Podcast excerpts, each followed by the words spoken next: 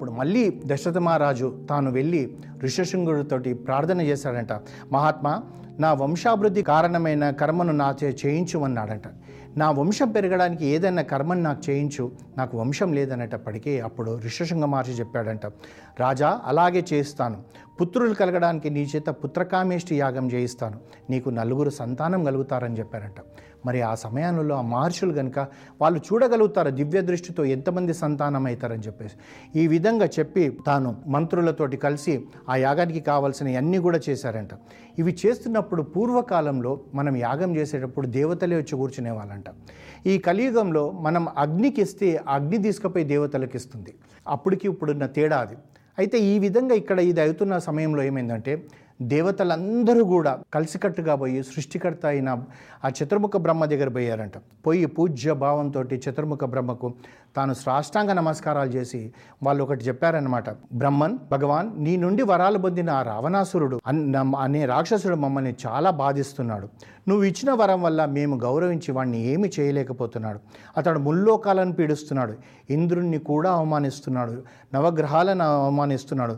ఋషులను గంధర్వులను అందరినీ బాధ పెడుతున్నాడు. అతని ఎదుట సూర్యుడు ప్రకాశించడానికి కూడా భయపడుతున్నాడు. గాలి వీయడానికి ప్రకాశ భయపడుతుంది. సముద్రం తన యొక్క సముద్రం తన యొక్క అలలను కూడా ఏ విధంగా రావాలంటే అతనే శాసిస్తున్నాడు. ఈ విధంగా ఉన్నాడు. తరంగ చలనాలు ఆపుకుంటూ ఉన్నాడు. అతను వధించే ఉపాయం ఏమిటో చెప్పండి అనేటప్పటికీ ఆ బ్రహ్మదేవుడు అన్నాడట దేవతలారా మీరేం విచారించకండి? ఆ రావణాసురుడు నా నుంచి వరాలు కోరినప్పుడు దానవులు రాక్షసులు గంధర్వులు యక్షులు నుండి తనకు ఆ మరణం వాటిల్లకూడదని రావణుడు నన్ను వరం అడిగాడు. కానీ మనుషులను అతను ఉదాహరించలేదు. అంతేకాకుండా నేను మానవులని నేను అడగడం లేదు బ్రహ్మన్ ఎందుకంటే మానవులు నన్నేం చేస్తారని చెప్పి అన్నాడు. అంటే ఆ కాలంలో మానవులు అంటే ఎంత చిన్నచూపు ఉందో ఒకసారి ఆలోచించచ్చు. అంతేకాకుండా రావణాసురుడే అన్నాడా అండి? అంటే లేదు. రాజర్షి అయిన జనక మహారాజు కూడా ఎప్పుడైతే శివధనస్సు గురించి మాట్లాడుతున్నప్పుడు విశ్వామిత్రుడితోటి మానవులు ఎత్తేది కాదు అంటాడు అంటే మానవులు ఏమి చేయలేరన్న భావన. రావణాసురుడు వరాలు పొందేటప్పుడు బ్రహ్మకే చెప్తాడు. నేను మానవుల నుంచి ప్రాణాపాయం గురించి అడగడం లేదు వాళ్ళు నన్నేం చేస్తారు అంటాడు. అని అనేటప్పటికీ అనాదరం అంటే మనం కూడా ఆలోచించాలండి ఎప్పుడు కూడా ఎవరిని కించపరచకూడదు. అతని లోపల ఏ విద్వత్తు ఉందో ఏ సమయంలో మనల్ని ఆదుకోవచ్చు లేదా మనకు ఆయన నుంచి అవసరం పడవచ్చు. ఈ విధంగా అతన్ని నిరాధారణంగా అంటే ఆ చిన్న చూపు చూశాడు మానవులా అని చెప్పేసి. అతనికి ముప్పు అయిపోయింది. నమ్రతతో ఉండాలి. గొప్పతనం నమ్రతలోనే ఉంది. ఎవరిని తక్కువగా భావించకూడదు. పరమాత్మ అంతటా నిండి ఉన్నాడు. పరమాత్మ కుక్కలో ఉన్నాడు నాలో ఉన్నాడు నీలో ఉన్నాడు. ఎందుకు మనం నిందించాలి? ఎవరిని నిందించకూడదు? అహంకారైన రావణాసురుడు మనుషులను గురించి కించి తక్కువగా మాట్లాడేటప్పటికీ మానవుల వల్ల నాకు మేము ముప్పు వాటిల్లదని చెప్పాడు. బ్రహ్మదేవుడు తర్వాత ఈ దేవతలందరూ కూడా విష్ విష్ణు దగ్గరికి వెళ్ళారు శ్రీమన్నారాయణ దగ్గరికి వైకుంఠంకి వెళ్ళి వెళ్ళి ప్రార్థన చేశారు. దేవతలు విష్ణుని భగవాను శరణు వేడి వాళ్ళు ఏమడిగారంటే ఈ రావణాసురుడు అనేవాడు మమ్మల్ని ఇన్ని బాధలు పెడుతున్నాడు ఋషులను బాధ పెడుతున్నాడు అని చెప్పి ప్రార్థన చేశారంట. దేవతలారా ఋషుల బాధను కలిగించే దుర్మార్గుడైన రావణుని సంవరించుటకు మీరే ఏదైనా ఉపాయం చెప్పండి అన్నాడు. శ్రీ మహావిష్ణువు చూడండి అంటే నాకు అన్నీ తెలుసులే మీరు వెళ్ళండిలే నేను వాడిని చంపేస్తానులే అని లేదు. చెప్పండి మీరు అన్నాడు అంటే ఎదుటి వాళ్ళని ఎంతగా గౌరవించాలే మనం అనేది నేర్చుకోవడానికి. అయితే అప్పుడు వాళ్ళు చెప్పారన్నమాట ఈ యొక్క అతను కోరిన కోరికలలో మానవుడిని మాత్రమే తప్పించాడు మానవుడిగా జన్మ ఎత్తుతూనే అతన్ని చంపగలుగుతారు. అయితే ఏ మానవుడైనా చంపొచ్చు కదా అండి అని ఒక మనకు ఒక అనుమానం వస్తుంది. చంపలేరు. ఎందుకంటే మహా గొప్ప శక్తివంతుడు. ఎంత శక్తి ఉందంటే అతనికి ముల్లోకాలను జయించాడు ఐరావతాన్ని జయించాడు అమరావతిని జయించాడు ఇంద్రుడు పారిపోయాడు. కైలాసాన్నే తన భుజాల మీద ఎత్తడానికి ప్రయత్నం చేశాడు ఆత్మలింగాన్ని సంపాదించాడు. అంత తపశక్తివంతుడు అంత శక్తివంతుడు తనకు తెలియని మారణాయుధాలు లేవు. అస్త్రశస్త్రాలన్నీ తెలిసినవాడు. ఒక మానవుడు ఎవరో రాయి కొడితే చనిపోడు. అతనికి ధీటుగా తపస్సు చేసిన వ్యక్తి ఆ శక్తిమంతుడే చంపగలుగుతాడు. అయితే మనకు రామాయణం అంతా అయిపోయే వరకు కూడా మనకు అనిపిస్తుంది ఈ మాట అండి మీరు తపశ్శక్తి ఉన్న వ్యక్తే చంపగలుగుతాడంటారు. రాముడు మనకి ఎక్కడ కూడా చూడలేదు వినలేదు ఓ చెట్టు కింద కూర్చొని తపస్సు చేసినట్టు. తపస్సు చేసి తను ఒక అస్త్రశస్త్రాలను సంపాదించినట్టు లేదు. మరి రాముడు చేసిన తపస్సు ఏంటిదంటే రాముడి తపస్సు అంతా ధర్మం. ధర్మానికి కించెత్తు ఘోరంత హాని కలిగితే కూడా తను భరించేవాడు కాడు. ధర్మమే ప్రధానం అనేవాడు సత్యమే ప్రధానం అనేవాడు. ఆ రెండు అడుగులే శ్రీరామాయణం అని చెప్పి మనకు తెలిసింది. అయితే ఈ విధంగా కృష్ణమూర్తితో వీళ్ళు ప్రార్థన చేసేటప్పటికీ వాళ్ళు చెప్పారనమాట ఒక మానవుడిగా అవతారం ఎత్తాలంటే శ్రీ మహావిష్ణువు సరే నేను మానవుడిగా అవతారం ఎత్తుతానని చెప్పి ఎవరి కడుపున పుట్టాలి? అది కూడా శ్రీమన్నారాయణుడు ఆలోచించాల్సిన వ్యక్తి కదా. అంటే ఈ విశ్వంలో అంత గొప్ప వ్యక్తులు ఎవరు ఉంటారంటే త్యాగధనులే అర్హత ఉన్న వాళ్ళంటే ఎవరంటే దశరథ మహారాజా. అయితే శ్రీ మహావిష్ణువే అవతారం ఎత్తి మనకు ఈ యొక్క రావణాసురుణ్ణి రావణాసురుడిని సంవరించాడని మనకు అయితే ఇక్కడ ఇంకొక విషయం మనం మాట్లాడుకో ఒక రాజ్యం ఉండేది. ఆ రాజ్యంలో ఒక రాజు ఉండేవాడు. ఆ రాజుకి ఎప్పుడు కూడా అనుమానం. ఏంటండి ప్రతి ఒక్క ఆపద సమయాలలో శ్రీ మహావిష్ణువే ఎందుకు రావాలి? వారే ఎందుకు అవతారం ఎత్తాలి? వరాస్వామిగా వారే ఎత్తాలి? నరసింహస్వామిగా వారే అవతారం ఎత్తాలి? ఎందుకు ఇది? ఆయన ఎవరినన్నా బంపలేడా సేనాధిపతులు ఉంటారు లేకపోతే ఇంద్రుడు ఉంటాడు వాళ్ళకి ఆ శక్తి ఇచ్చి పంపొచ్చు కదా అన్న భావనతోటి తన మంత్రి ఏమో భక్తుడు శ్రీమన్నారాయణుడు అవతారం ఎత్తుతాడు ఆ అవతారంలో ఇది చేస్తాడు అది చేస్తాడని చెప్పేవాడు. అయితే ఎంతసేపు కూడా శ్రీమన్నారాయణను కించుపరుస్తూ మంత్రితో అనేవాడు.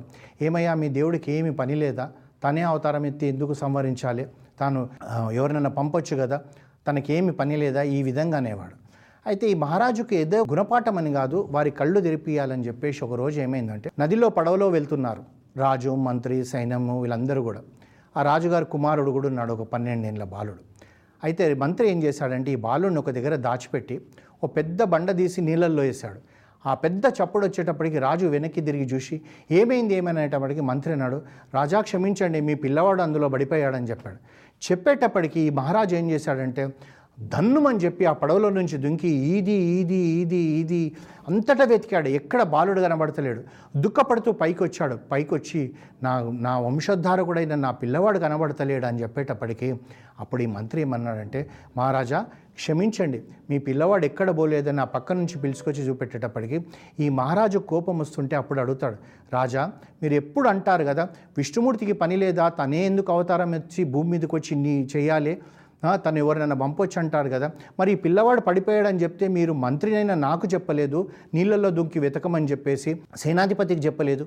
మీరే ఎందుకు దుంకారంటే మీ కొడుకు గనక మీ సంతానం కనుక అదేవిధంగా పరమేశ్వరుడు కూడా తన సంతానానికి ఎప్పుడైనా హాని కలుగుతుంటే తనే అవతారం ఎత్తి వచ్చి ఆ రక్షిస్తాడు. కానీ ఒకరి మీద ఆధారపడాడని చెప్పి చెప్పేటప్పటికీ ఆ మంత్రికి అప్పుడు తను అయ్యో ఇది ఆ నిజమా? ఈశ్వరుడు ఎందుకు వస్తాడంటే ఈ విశ్వంలో ఉన్న వాళ్ళందరూ కూడా తన సంతానమే. ఏ ఒక్క వ్యక్తికి కూడా కష్టం వస్తే తను తల్లడిల్లిపోతాడు.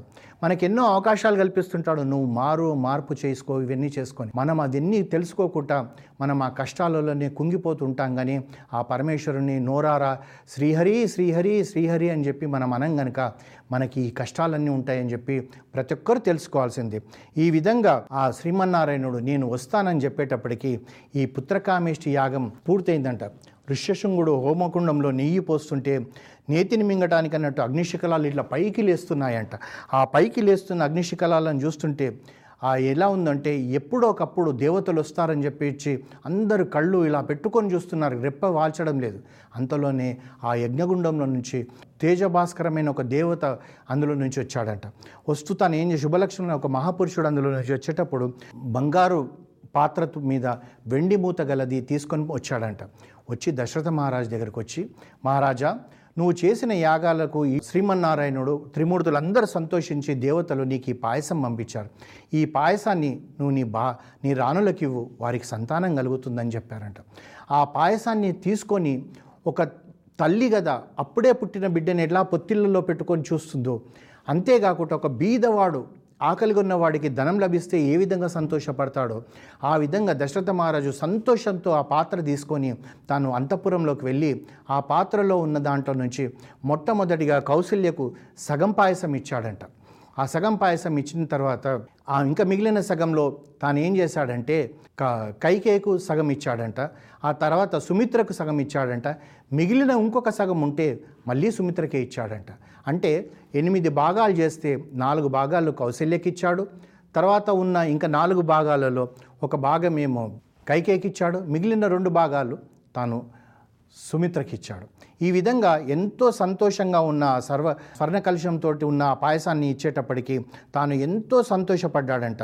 రామాయణ గాథలలో ఇది మొట్టమొదటిగా మనకు దీన్ని యొక్క మలుపు తిప్పుతున్న ఘట్టం ఇది. ఇది ఇక్కడ వరకు వచ్చినాం మనము. ఇంకా ముందు ముందు ఏమవుతుందో మనం తెలుసుకుందాం. జై శ్రీరామ్.